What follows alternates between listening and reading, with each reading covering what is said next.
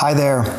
My name is Steve Pomeroy, and thank you so much for joining me for this month's podcast and following me at Believe in Big Change. Appreciate you. Happy New Year's and happy February. We're already in February of 2020. Hope things are off to a good start for you. If not, there's plenty of time and uh, go easy on yourself. This month's topic is about recovery, recovering from abusive, toxic relationships. Many people that are toxic that have entered our lives and inflicted a lot of damage, created a lot of wreckage. We like to label things and name things. Many of us call them narcissists. Some people even throw out the term narcissistic personality disorder.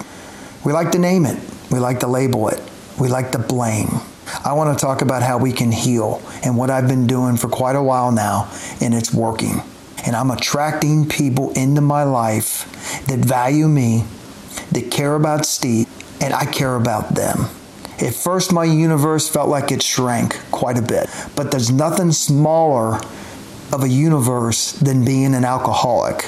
I fell prey and in the grips of addiction to alcohol. I'm a recovering alcoholic, and what I'm going to share with you today four ways to recover from an abusive, toxic, narcissistic person. This stuff hurts. It creates a lot of pain and suffering. It's very difficult to move through this. The demons, the voices haunted me for a long time, and I couldn't figure out for a long time why I kept attracting these people into my life, thinking I thought I was a good judge of character. Why do I keep attracting these types of people, whether it was in life, you know, personal life, or business, or both? It happened, and it hurts, and I didn't know how to handle it.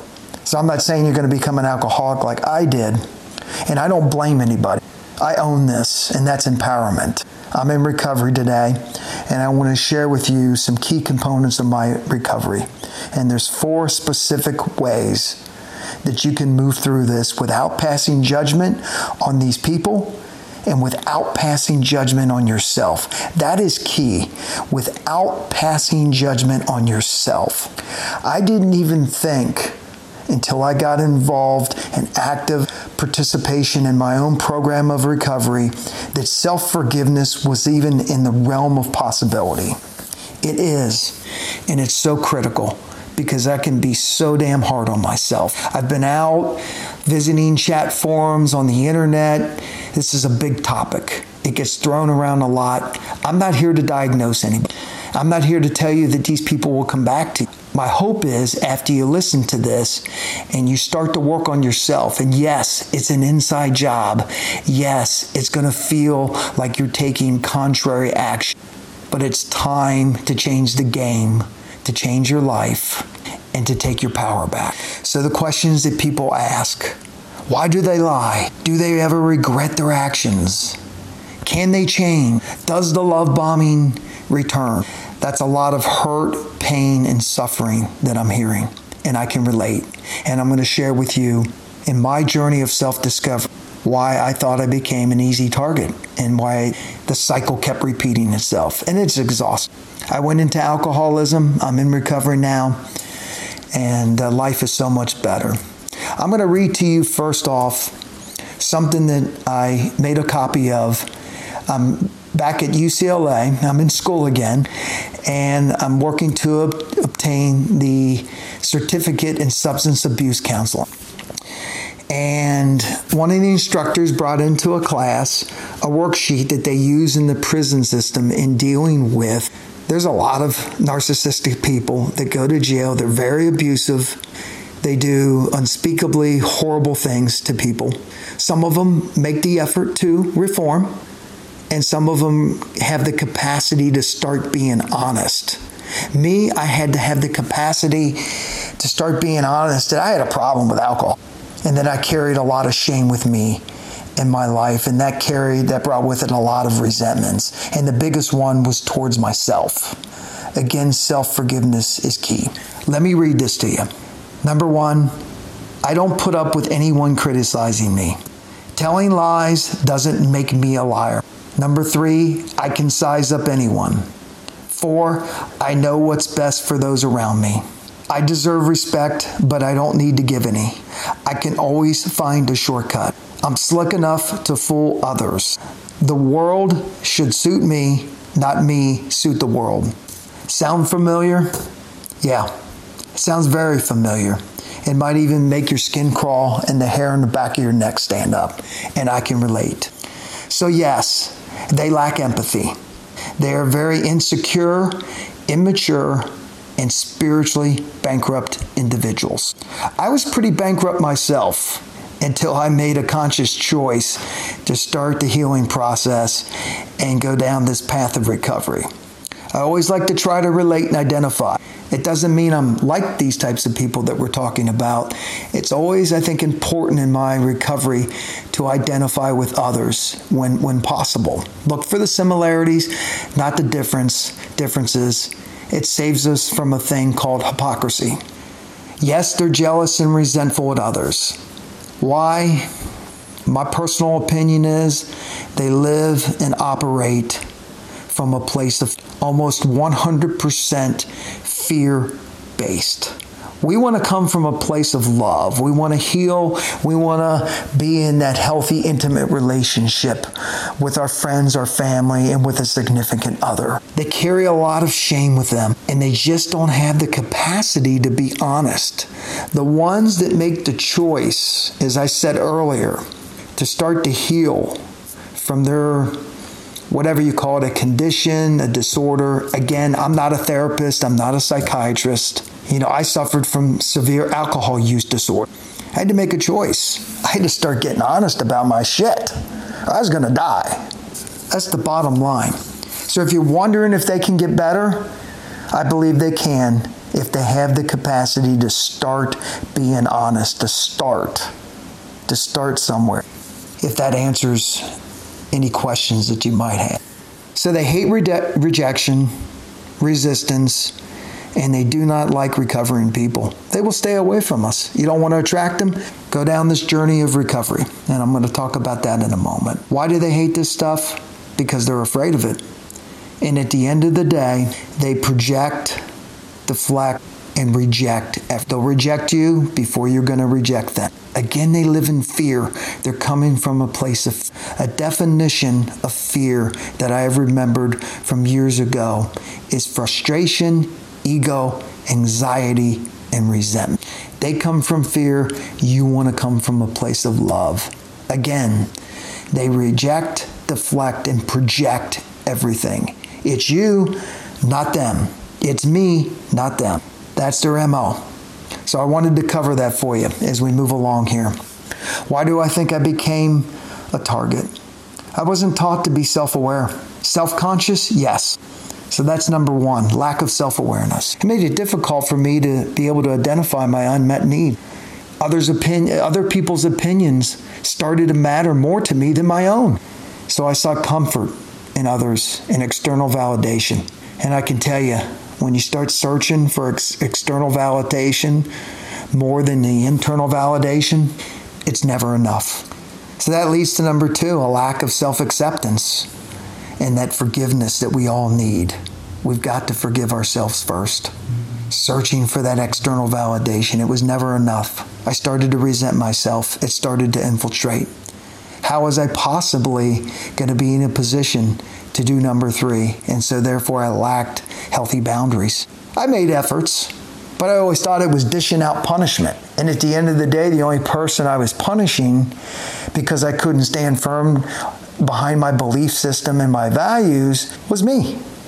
So I lived in a lot of fear from confrontation, fear of conflict, and I couldn't let go of this stuff. I couldn't let go, so I drank and I drank some more. So I started to believe I wasn't enough. There wasn't enough self love until I decided to do something about it and get some help. And number four, shame. I became very toxic and I was frozen. I was frozen in the grips of addiction to alcohol and just didn't have the ability to change at that point in time. So now let's talk about taking our power back because it's time. So I've got four things I want to share with you. Number one, and this is where it starts self love. What does that mean, Steve? I mentioned self awareness. This is where it's got to start. It's an inside job. When I want to seek the truth about things, I turn in, inward and start asking questions about what's coming up for Steve. And mainly it revolves around what are my fears? What am I afraid of? Am I afraid of losing somebody? Am I afraid of not getting what I want? Am I afraid of not being enough? Those shame voices. There's a way to work through that. You ever had your friends say to you, slow down, take a deep breath? When I want to even out, I focus on my breathing. There's shallow breathing. That can fill us up with a lot of anxiety, anxiety, excuse me. So I choose to meditate. Some people don't like it. I look at it this way. We know how to worry. Therefore, you know how to do the opposite. That's meditation. It's the opposite of worrying. You can sit there, lay there, focus on your breath, and start to fill your head with positive thoughts and positive affirmation. Like, I'm good enough. I got this today. My efforts will be enough today. I am loved today. I am lovable. Practice a few minutes a day. It works. Incorporating gratitude into that practice. Living in gratitude, a way of being. It's the healthiest emotion. It's not going to hurt you. Gratitude is not going to hurt you in your road to recovery from this abuse. It's the healthiest of emotions. Shame is at the other end of the spectrum, man, and it's a killer. And it was eating my soul away one drink at a time. Self care, the gym, relax, go for a walk, laugh, connect with people, be gentle with yourself, celebrate your wins. Put your mind at ease before you hit the pillow at night. You lay your head down. Celebrate those wins. Hey, I ate healthier today. I went for a walk. I called an old friend. I complimented somebody. I was of service today. You can fill your head with the positive stuff or the negative stuff. Either way, it's listening. Your head, your soul, the universe is listening. That will lead to the ability to start to forgive yourself. It's okay. I'm sorry. It's okay. You didn't know what you didn't know. Many of us have been there. You are not alone. It's okay to forgive yourself. It's so healing. And it's okay to be grateful for what you have in your life. This leads and puts ourselves in position to self acceptance. This all falls under number one self love. Without this, we are powerless against these types of people. We can run away from them, but they seem to keep coming back into our life. Number two, self control. You can do this. We stop depending on external validation. We depend on ourselves. I've been there where I think I'm not enough and where I think I'm alone and I don't have anybody in my life. It's not true. People are there. Asking for help is a strength, not a weakness. You don't need to suffer anymore. Watch out for depending on too much external validation. It's never enough. Start depending on you first. I choose to have a higher power in my life. You know, that's my choice. Just a thought. Stop dwelling on those past mistakes. Be gentle. Yesterday's yesterday, it's done. Today's a new day, a new day. Stop tripping out and future tripping. Do your part today. If you feel stuck and even feeling like you're a little paralyzed, just do something. Get up, go for a walk, take out the trash. Ha, how about that one? Take out the trash. That's what we're doing here. Pet your animal, walk the dog, do something healthy, positive. Listen or watch something funny. Do, you know, do something, just do the next thing. Try to stay active. I've been in these periods where I felt stagnant and I felt dropped by people. It wants to come back in. Stuff that I thought was trivial became survival for me early on and put me in position to thrive. Watch those expectations in doing this day by day. Expectations, they get too high. It's a setup, it's a resentment lying in the weeds. Watch out. And I'm going to say this again be gentle. Self forgiveness is key here. Number three, oh, we talk about this one, and I lacked them boundaries. Without one and two, we're not going to be in a good position to set a healthy boundary and honor it. And I can tell you, when I've honored and stood by my boundaries in the last couple of years, I have not regretted it one bit. Does it temporarily feel like my universe has shrank? Yeah, it does. But that's kind of a an illusion because those people were unhealthy. Now I'm attracting healthier people in my life. So in doing that, a couple of things here with boundaries. I'm going to keep it simple for this as we're wrapping up here. Number one, listen and honor your physical reaction. When you're around that person and you're starting to feel something, but you're not able to really name it yet, but something's coming up for you. I've been flushed in my face. I felt tired. I felt bloated. I've, I've even trembled a little bit. When there's something about this other person, and your gut's telling you something, honor it. Listen to it and honor it. And you can simply do that by pausing, taking a time out, and moving the hell away from it. Get out of there. And you get back to these people, even if you want to, you may not want to, on your timetable. You can do this. When you're meeting new people and you have some concerns, and things are coming up that make you feel a little funny inside, actively participate in the conversation. Ask questions. Be brave. Be a little bold. You don't have to be mean. It's called, as Brene Brown says, politely speak the truth to bullshit. Ask questions like when they say, I get you. I get you, Steve. I really get you. And you're like, I don't even know this person. I so relate to you. I think I can help you. I think I can help you solve your problem. it's like, I, I don't even know this person. Ask questions like, why? Really? How so? We're just getting to know each other. Test the waters early. Use feel statements like, I'm concerned, or I've noticed, or every time you seem to get upset, I've noticed you start talking bad about other people, negative gossip, and um, I thought those people were your friends. I'm a little concerned what you're going to say about me when you get upset at me. Test those waters see how they react.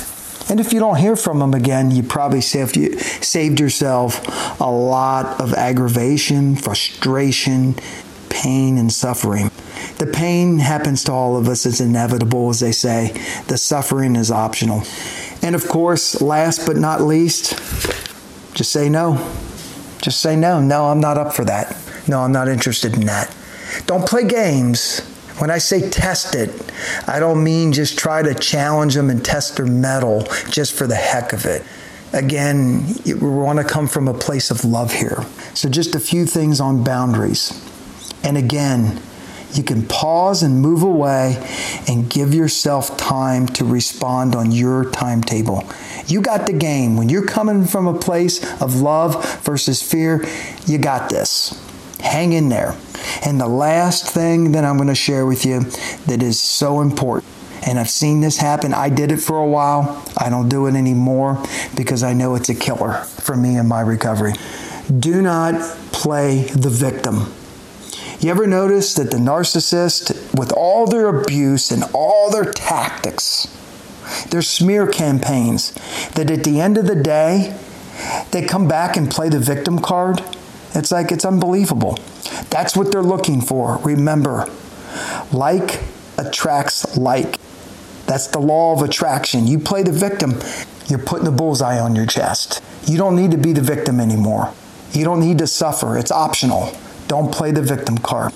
So that's it for today, for this month. It's good to be with you as always. Thank you for following me again at Believe in Big Change. Hang in there with this one. It's going to feel contrary, it's going to take a little time, but you can do this stuff. You can do it today.